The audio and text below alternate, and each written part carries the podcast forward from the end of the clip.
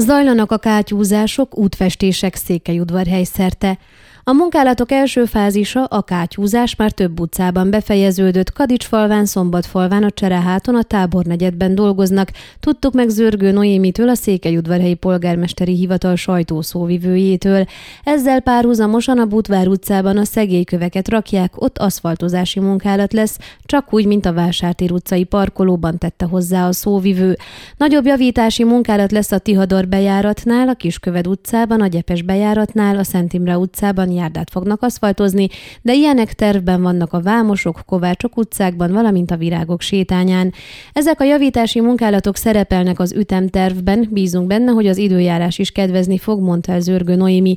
Hozzátette, a törtköves útszakaszokat a város önerőből feljavította még tavasszal, hasonló munkálat is lesz még idén ősszel, amelynek során gyalulni fogják ezeket az utcákat, illetve anyagpótlás is lesz, ahol ez szükséges. Minden útszakaszon, ahol az aszfaltozást befejezik, befejezik, az útjelzések felfestése következik, mondta a sajtószóvivő.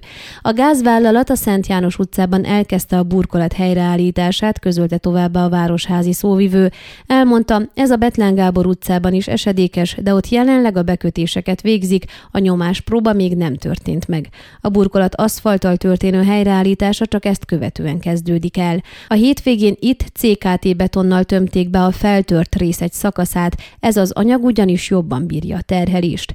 Szintén a gázvállalat által végzett munkálat kezdődött a Dávid Ferenc téren is, ahol a vezeték lefektetését követően a burkolatot teljes szélességében visszaállítják.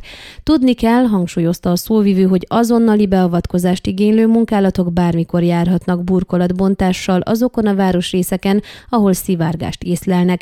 Ez érvényes a gáz és vízhálózaton, továbbá a csatornahálózaton történő meghibásodások, illetve bizonyos villanyhálózatot érintő meghibásodások hibásodások esetében is. Ön a Székelyhon aktuális podcastjét hallgatta. Amennyiben nem akar lemaradni a régió életéről a jövőben sem, akkor iratkozzon fel a csatornára, vagy keresse podcast műsorainkat a székelyhon.pro portálon.